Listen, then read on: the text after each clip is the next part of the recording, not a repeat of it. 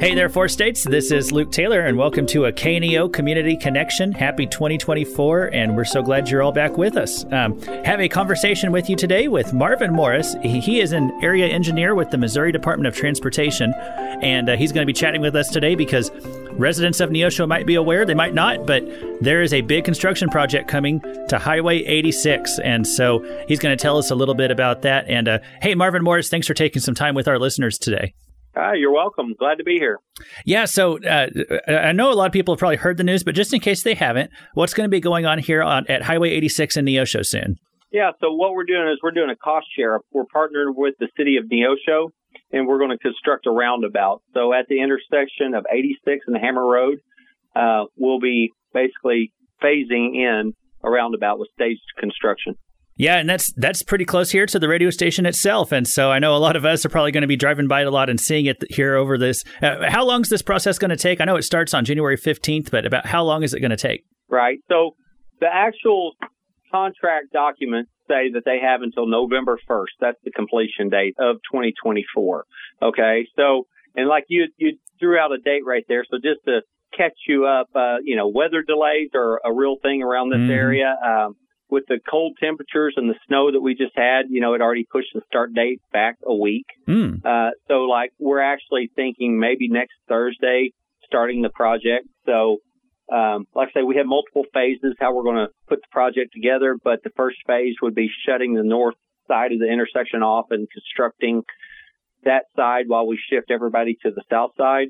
So, if if everything goes as planned, um, I think they have about 45 days for the the first section, about 55 days for the second, say 10 days for the last phase. But if it's it's so touch and go because you don't really know what you're going to get into when you start building something. There's a lot of unforeseens. There's a you know once you tear that existing concrete up, mm-hmm. uh, the soil that's underneath, you know, depending on what we find in place, uh, is it usable? Do we have to do any um, modifications to what's there? Uh, it could stretch out the, the time frame a little bit, but I mean, if everything goes well, we'll definitely beat that November deadline, and I'm hoping for early summer. Okay, yeah, well, that hey, that sounds a lot better than than go until November for sure.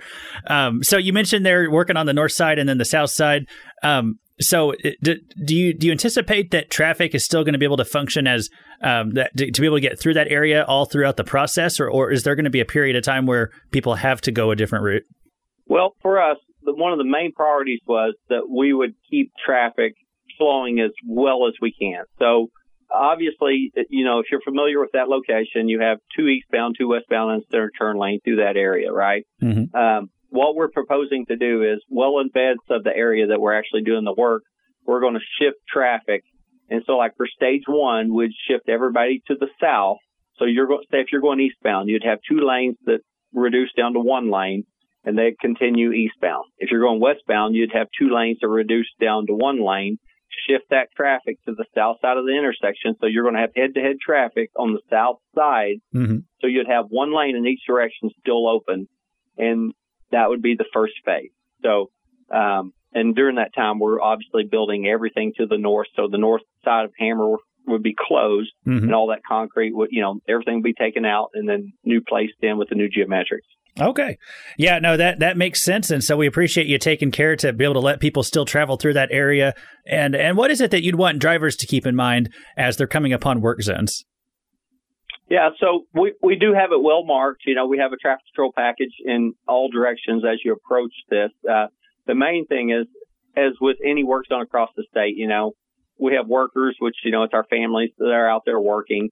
Uh, be patient, slow down, you know, put your phone down, pay attention to what's going on around you at all times, but especially through the work zone, you know, because mm-hmm. uh, you need to be patient. The gaps, you know, if you think about your gap acceptance, what what are you willing to do whenever you're trying to get out into traffic, right? So if you're waiting to get into traffic, be patient. Don't just you know force your way through. Mm-hmm. Um, and that that's pretty much it as far as you know. Just be mindful of the traffic control that's out there. We will be changing and we'll be putting messages on the boards as different phases are coming.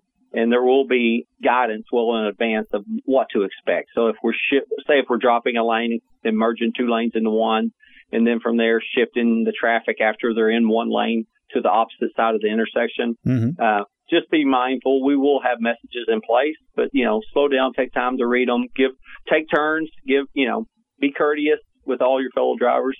Yeah, yeah, absolutely. So again, uh, if you just tuned in, we're talking today with Marvin Morris. He's a MoDOT area engineer, and uh, he's just given us some information here about the construction project that's going to be coming very soon to Neosho as this uh, new roundabout is being put in right there on Highway 86. And so, um, yeah, uh, I guess uh, before we go today, um, I, the the reason that they're putting this in is because there, has been a lot of traffic I know in that area.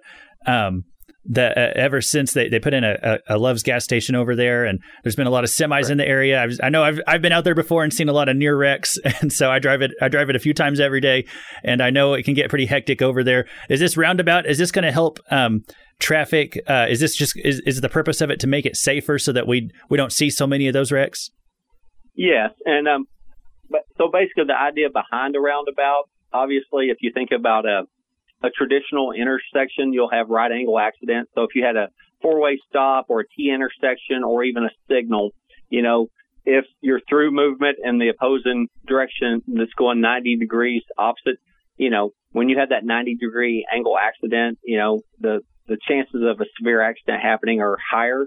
So like by building a roundabout, you change the type of accident. So if you think about it, when you're coming in, we have what we call splitter islands, and they will kind of divert you off at an angle as you enter the roundabout. So, per- the people that are already in the roundabout circulating in the traffic, as you come up adjacent to those people, if somebody failed to yield the right of way, it'd be more of a side swipe. So it may not be as a severe accident. Plus the fact we are slowing traffic down through that area with mm-hmm. this new roundabout. So people will be going a little slower. You'll have yield control to get into it. So there should be gaps so that people won't have to wait as long. Um, it, it should be better for everyone once we're finished. Yeah, yeah, d- definitely will work to reduce fatalities, and not that we have a lot, but you know there are there have been some uh, on 86 before, so we, we definitely want to make it as safe as possible. And so, right. Th- thank you to the guys out at, at Missouri Department of Transportation who are working on getting this done, and we just want to remind everyone to please be safe, drive slowly as you go through that work area, um, because it's not ju- it's not just about not getting a ticket, but there's lives at stake if you're uh, rushing trying to get er, get here and there, and uh, there's people out there working on the roads. So we ask everyone to to be, please be safe as you go through the work zone. And uh, we want to thank Marvin Morris for taking a little bit of time today and sharing a lot of information with us. Hey, sir, uh, thank you again. Yes, sir. Thank you very much. And uh, just to let everyone out there know, you know, if you do have questions, you can uh, call 188 Ask MoDOT, and we'd like to hear your input. Okay, well, hey, we appreciate that too. So, all right, uh, we want to thank everybody for tuning in to the KNEO Community Connection.